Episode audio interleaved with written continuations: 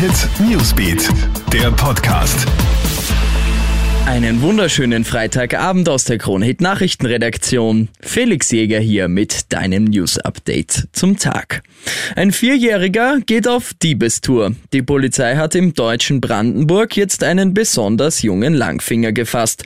Der Kleine ist aus seiner Kindertagesstätte geflohen und hat sich in einem Supermarkt drei Eis, einen Kaugummi und FFP2-Masken in die Tasche gesteckt. Die Polizei stellt bei dem Jungen dann das Diebesgut im Wert von 7 Euro sicher und bringt den Buben nach Hause. Sowohl gegen seine Eltern als auch gegen die Kita wird jetzt ermittelt. Unklar ist auch noch, wie der Kleine überhaupt in den Supermarkt gekommen ist. Der liegt nämlich einen Kilometer entfernt von seiner Tagesstätte. 160 Kilogramm Koks in Bananenkisten.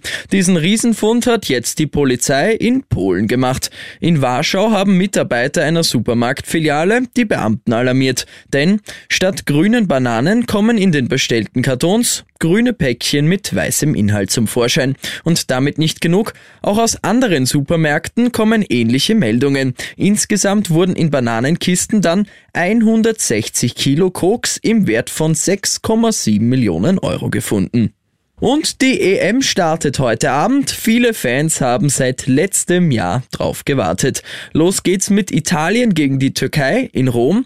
Das sogar vor, man hat solche Zahlen lange nicht mehr gehört, 16.000 Fans im Stadion. Mediziner warnen jetzt zum EM-Start vor privaten Fußballabenden.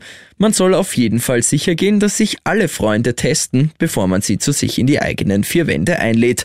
In der Gastronomie gelten ja 3G-Regel und Abstand, aber im Privaten hat man keine Kontrolle. In diesem Sinne testen und dann viel Spaß bei der EM. Ich wünsche dir einen schönen Abend.